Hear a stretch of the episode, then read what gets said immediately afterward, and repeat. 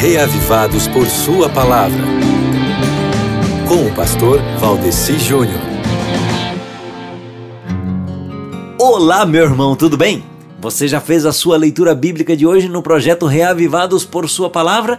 Segundo Crônicas capítulo 8 mostra aí o bom governo de Salomão, equilibrado com justiça e misericórdia. Mostra também como ele administrava sua vida pessoal e como tinha respeito pelos assuntos sagrados. Agora, trazendo para os nossos dias, meu querido amigo ouvinte, eu vou lhe fazer um desafio.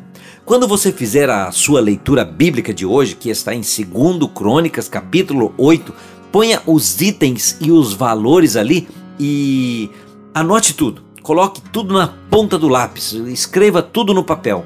Dê uma pesquisada e procure, é, descubra a conversão dos valores e ponha tudo na realidade atual. é empolgante, porque é como se você fosse abrindo uma cortina para descobrir um mistério. E o bom é que você vai descobrindo com os seus próprios esforços. Então é também gratificante. E daí, quando você desvenda esses mistérios, a leitura geral que você está fazendo daquele contexto bíblico fica muito gostosa. Você passa a ter noção do que era naquele tempo e consegue fazer uma ligação com a nossa vida real em pleno século 21. E depois disso, o próximo passo do estudo da Bíblia, que pode ser que venha até automaticamente, é fazer a aplicação para os nossos dias. É tirar o que há de lições proveitosas que possam ser aplicadas para a vida da gente hoje, entende?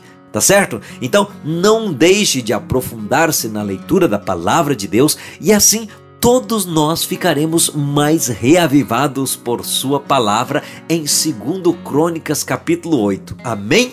Tchau. Fui.